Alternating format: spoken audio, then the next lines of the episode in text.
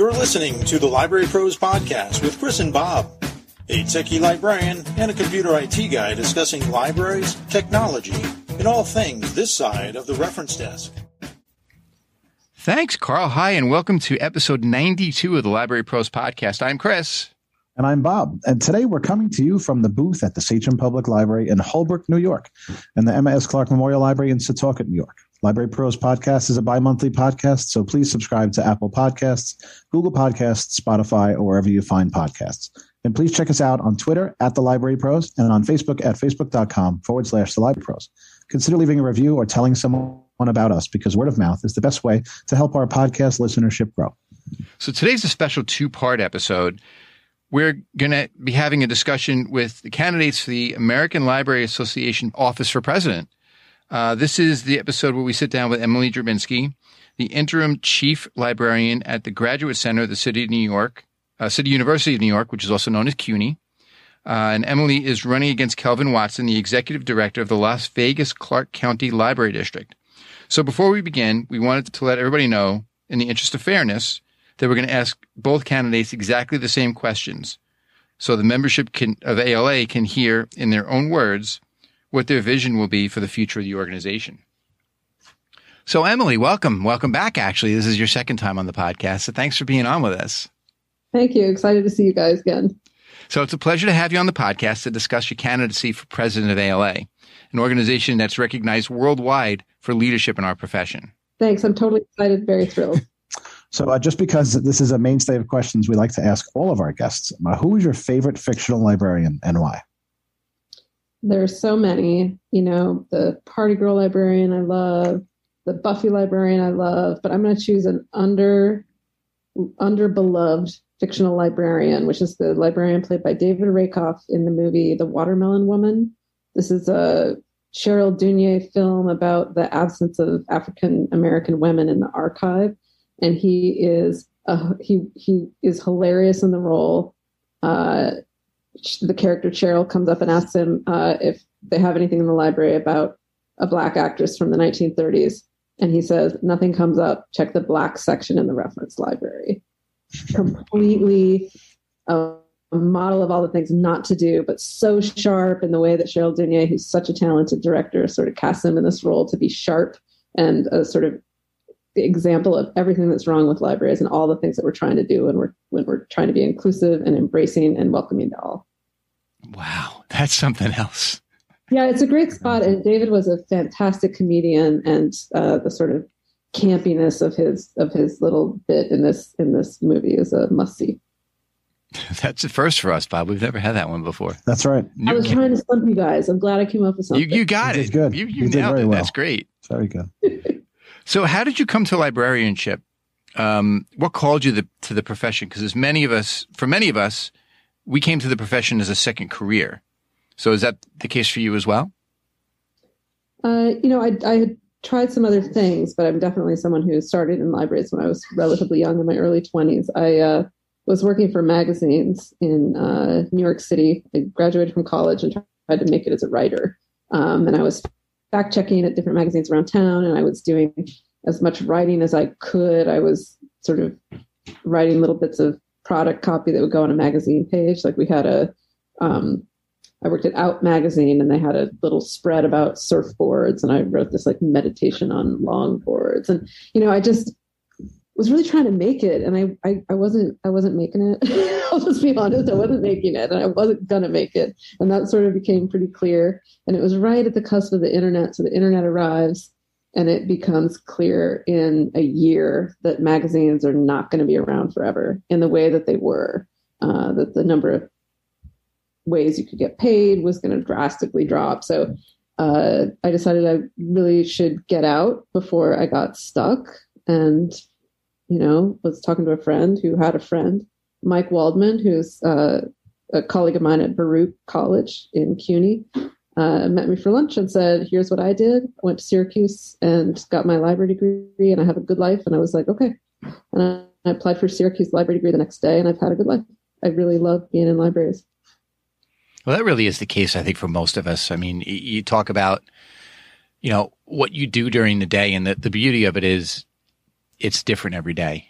You know, you never, you never know what's going to come across your desk. You never know what your patron or customer or stakeholder is going to going to bring across that desk and ask you. Uh, if anything, the only consistency is that there's no consistency in the day to day. Yes, you yes you have collection development. Yes, you have weeding. Yes, you have the the regular stuff that librarians do, but there's that it factor of you don't know what's going to pop up in in the course of a day. So, you know, it, yeah. And I I wake up and I and I know that what I'm doing is a good thing, which is not something that I knew about myself when I was trying to sell surfboards. Right, something I don't care about. Um, surfing is a beautiful sport, but it's not my thing, and I don't devote my life to sort of sales. So the library has been a great home for me for sure. Exactly. You, you feel good about what you're doing because at the end of the day, it's it's a not for profit. You're helping people. You're doing good. You know, every day you walk away, even if you had the worst day ever, at least you help. You know, you helped at least one person. I had the worst day ever today, Chris. So I can, I can affirm it's true. Wow.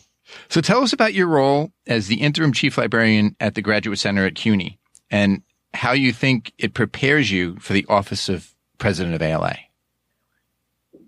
Sure. So that's a good question and something I think about a lot because it's been a wild ride. So I took over as interim chief at the Graduate Center Library.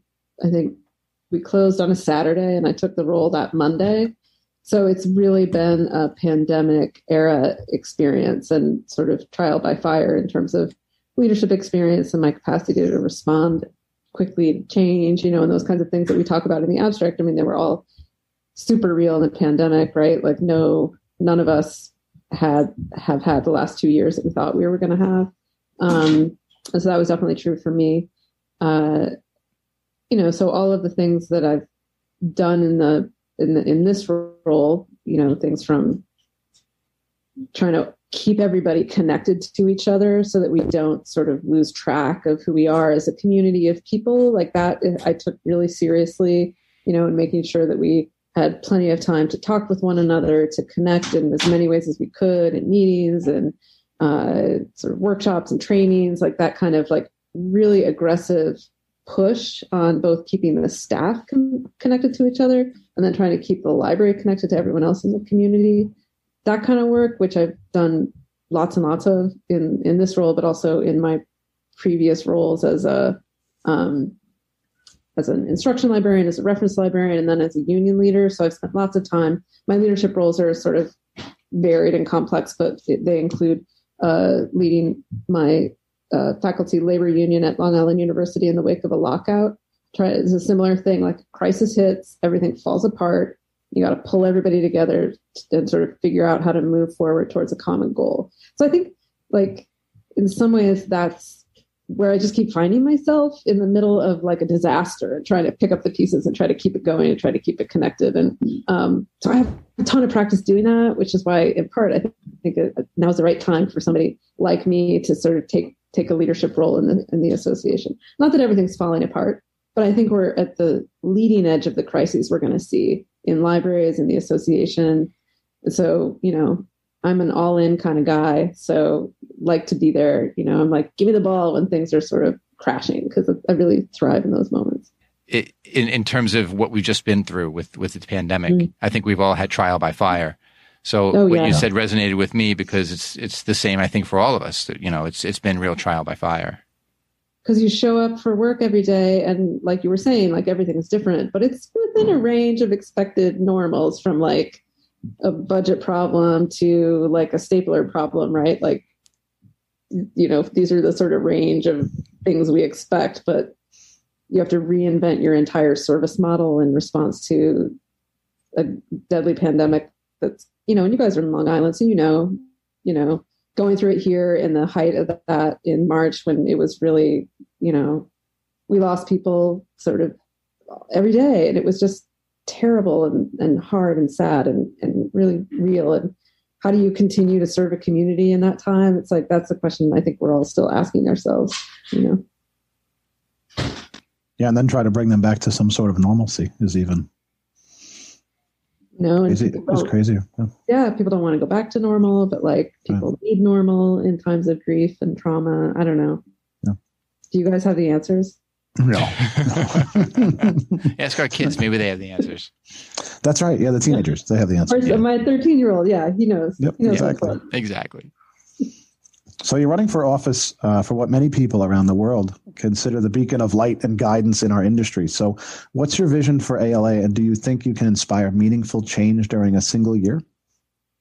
I mean, that's the question, right? It's a year of service, and it's really three years, right? Because you're you're uh, incoming president, then you're president, then you're past president, and you know you're sort of engaged in conversations with library leaders as you sort of go. And you know, as much as I, you know, think that I'm offering something unique to the association in a crucial time that's valuable. Like I think that that's why I'm bothering, you know. Um, I also know that most of my priorities are shared by most of us in the association, right? Commitment for the right to read, commitments to full funding for public institutions like our libraries, um, the need to contend with climate change and what it's doing to our buildings and to our collections, uh, the need to sort of acknowledge and elevate library staff so that they feel respected and valued in their workplaces.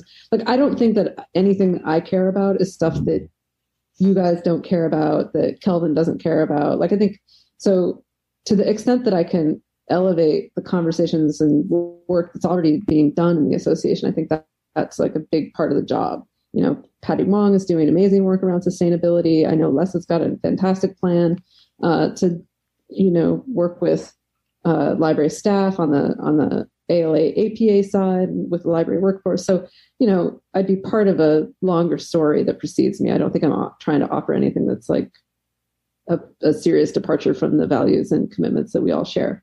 What I do think I can add is a commitment to organizing as a model of change, right? So I think we can sometimes get stuck in an advocacy approach where we just have to say the right thing to the right people at the right time.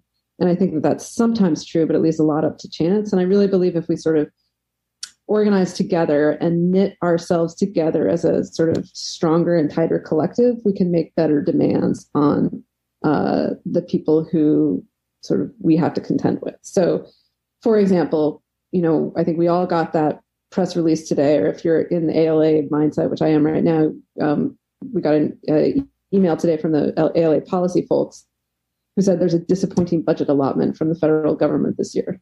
That we didn't get that the, the budget was held flat, right, for funding, federal funding for libraries, and like that's that's a tragedy when you look at what we're up against. And so how do you how do you move the needle on that and i i really think that like we're better advocates if we're better organized. If there's a mass movement behind those kinds of efforts so that sort of ala can point to us and say look we've got a growing membership. They're loud. They get out all the time. They sort of are a show of force in in you know like i think that's kind of organizing work that we we can be doing. I know that people in the association are already doing it but I do think like a, a, a, a focus on organizing for power, collective power for change is is crucial piece of the puzzle, and I'd like to add it to the association.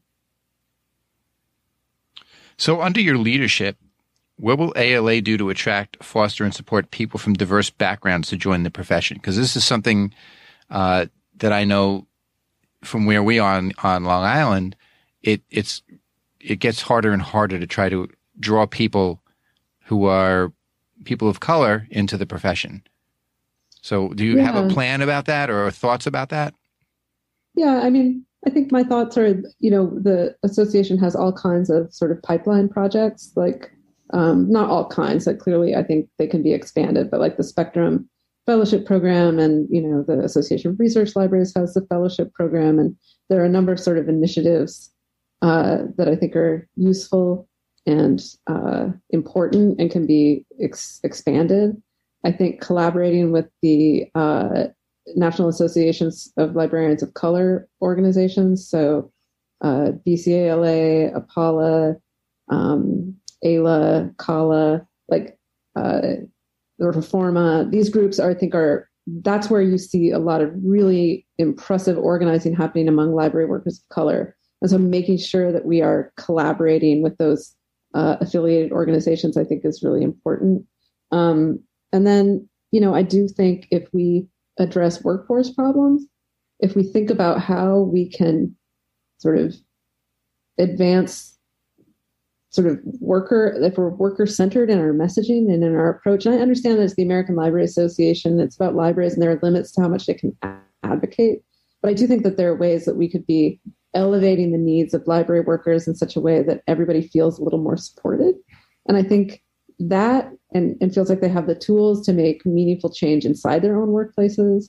So it's not like I, I want a national union for everyone, even though I, I maybe do, but maybe I'm not going to say that. But anyway, like I do think everybody needs to have the tools to organize their workplace if they want to. And I think if we if we could just add that piece to our professional development program, it would be really meaningful. Because if you raise sort of the profile of, of library workers, staff, and and MLS degreed staff, like that kind of focus can can sort of make libraries a more welcoming place for everybody, um, especially librarians of color who, you know, let's be honest, like the pipe, like if I live in New York City, I've worked in New York City libraries my entire career, and we don't have a problem attracting a diverse staff. What we have a problem with is elevating those staff to librarian positions or paying those staff on par with librarians so that we have sort of a more equitable workplace. So, how do we make that happen? I think we train each other, we figure out how to organize with each other. So, yeah, I sound like a bumper sticker, but we got to organize our workplaces, and I think you know ALA could could use some of its some of its sort of infrastructure to teach us how. Well, you know, it's it's one of those things too where that it's it's a stumbling block for some because you need to have a master's degree to become a librarian if you're working in a population over a certain amount. Yeah. Um, so, you know, how the the bigger question I think, and this isn't posed to you to you yeah. as much as it's just out to the ether. You know, how do we make it so it doesn't cost sixty thousand dollars to get a, a, library degree? I mean, I know CUNY's a lot cheaper, but I'm just saying in, in general. You know, you go to you know you, online or whether you go to a big university or wherever. You know, the, the cost has risen exponentially. And how do we help people who may not have the means to pay for that or are going to be in debt for the next 30 years of their lives to try to make that money back? I mean, how do, that's, that's it's a hard I, sell. Yeah. And I feel like I hear a lot of people say, well, just get rid of the MLS. Right. But the MLS is also like you can see it as a wall, but it's also a ladder, right? So I can get the degree and that makes me qualified for applying for these jobs, you know, and you can you can see the ways that it actually um, could be used as a tool for equity. So, but I think you're absolutely right, Chris. You have to think about it also in terms of how are we going to deal with student debt, the crushing student debt load, and that that's a barrier for that's a barrier on a whole other level that you know, yeah, I definitely don't have answers for it. But I don't think getting rid of the MLS is the is the sort of quick solution that people think it is. No, because it, it rises up. It rises the profession up. It also legitimizes what we do in terms mm-hmm. of a certain amount of education that we have to achieve in order to, to do what we do. And you know, it, it there is a certain amount of prestige that comes with getting a master's degree as well, which, you know, look, we want to make mom and dad Absolutely. proud too. But, you know, this is. mom is still proud of me.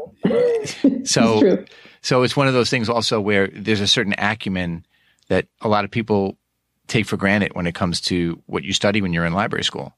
So, and it's not to belittle people who are library professionals who haven't gotten their degree or anything like that. It's just that there's a certain, and again, it depends on the school, it depends on your individual professors, obviously, because sometimes you mm-hmm. get, you have great professors and, and not so great professors. But, you know, the industry as a whole has to have that benchmark, I think, in order to, to legitimize what we do. And in terms yeah, I mean, of, we, yeah, go ahead. I'm sorry.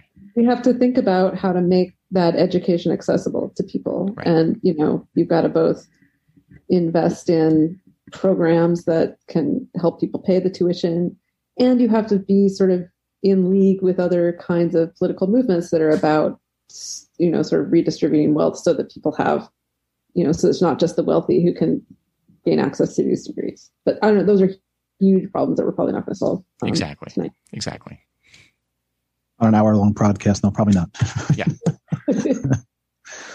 so this is a, this next one is a loaded question. How has the pandemic and the professions movement uh, to online meetings and interactions with patrons, customers, or stakeholders impacted the profession? And what does your vision of the future look like in this hybrid world, including professional development for members of quote unquote library land? I mean, I think if you ask this question of like 10 different people, they'd have 10 different answers, right? Yeah. As somebody who spent my whole day on Zoom, I'm like, I never want to do Zoom again. like this.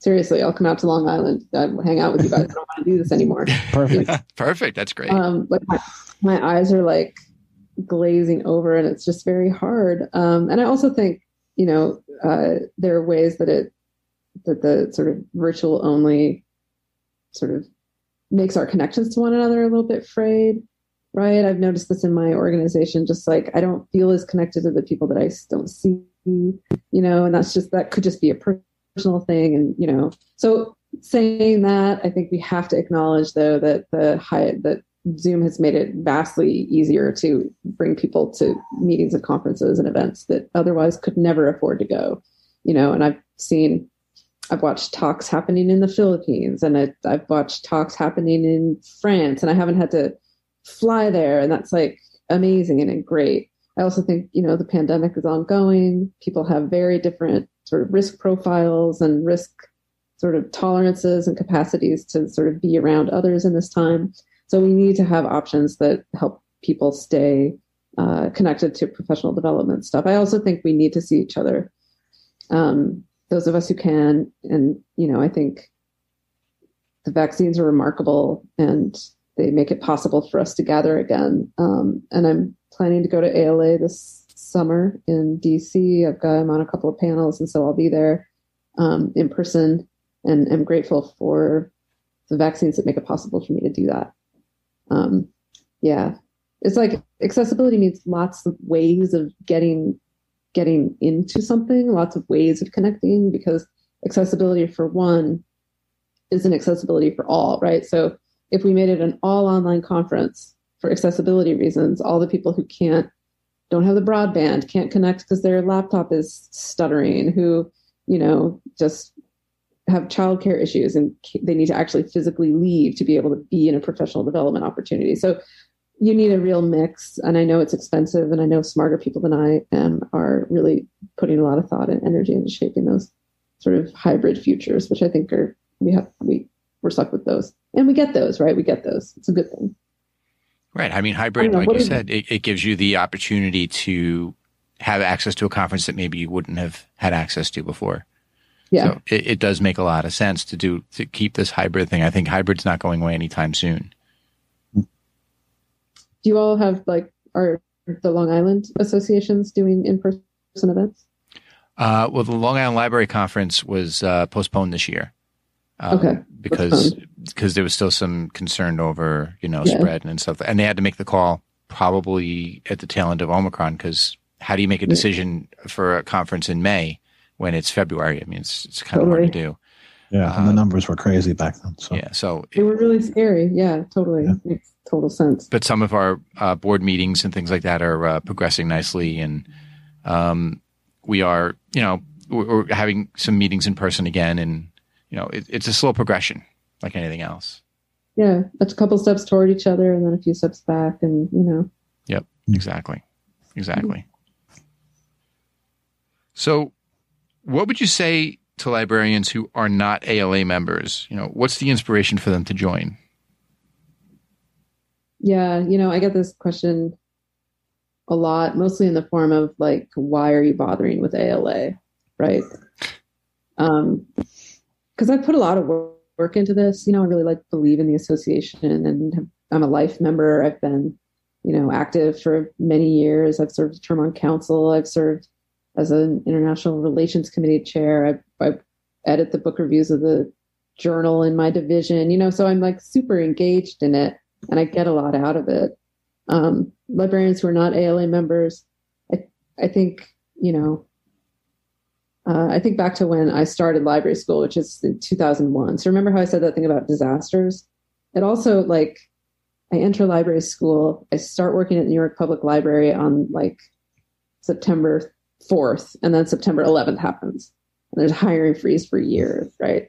And I remember joining ALA because it was taking a stand on the side of privacy that nobody else was was doing, right? Like it was the only organization that that I saw from where I was sitting that was doing something I thought was really pretty brave and saying the Patriot Act should not be passed because it violates our principles. And I was very proud to be a member of the association.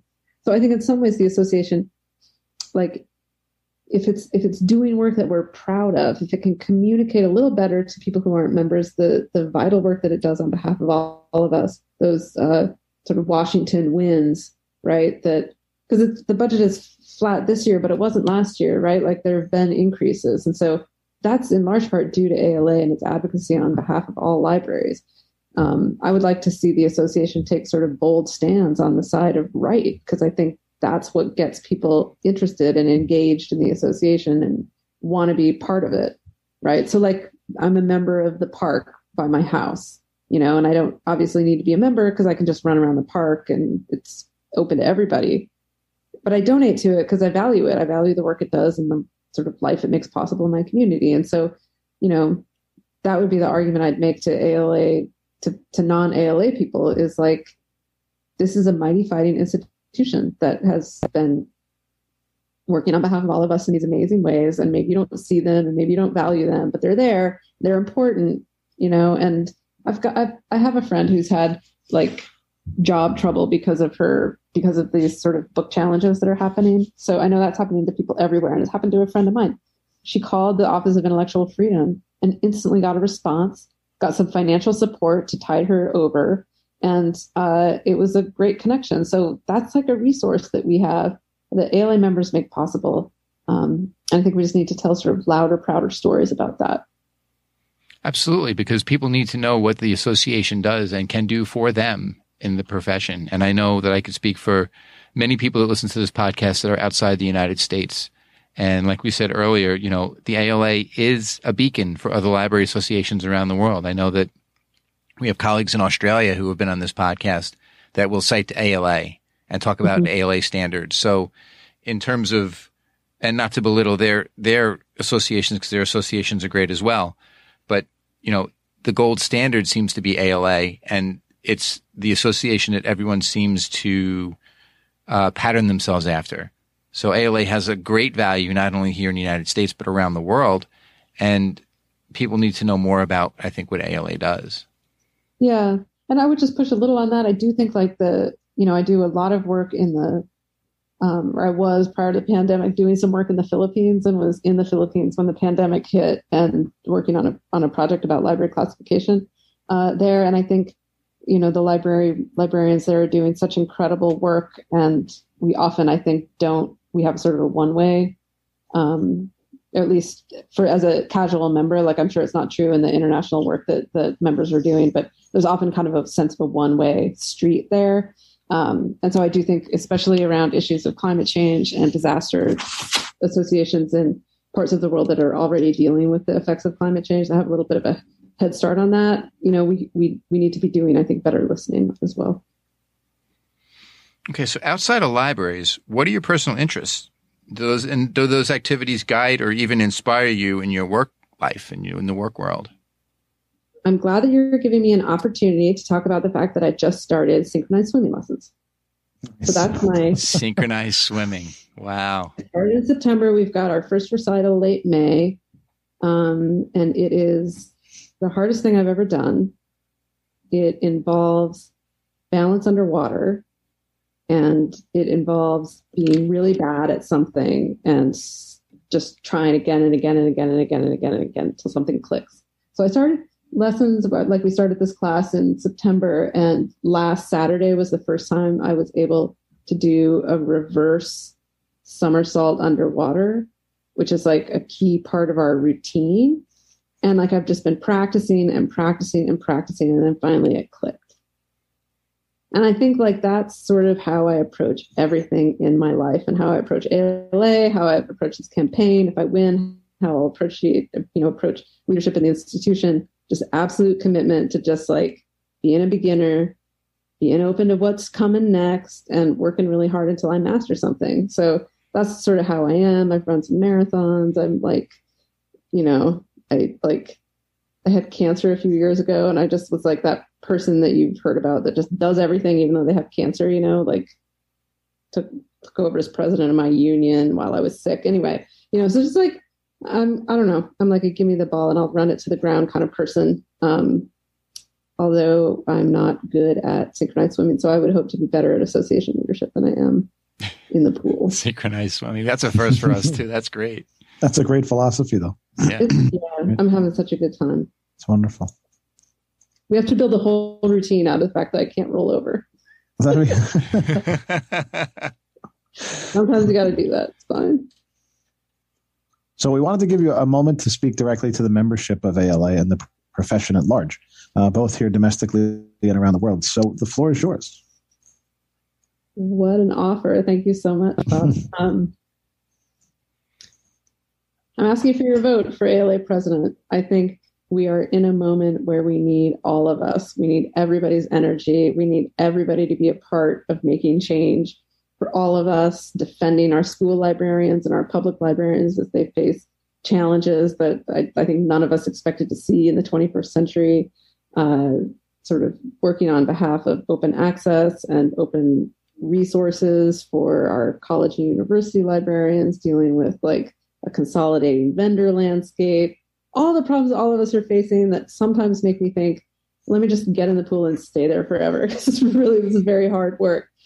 But like I'm actually have a lot of hope. I have a lot of hope for all of us. I'm running on a platform that's built on the on the values I hold dear of collective power and the need to build collective power on behalf of public good.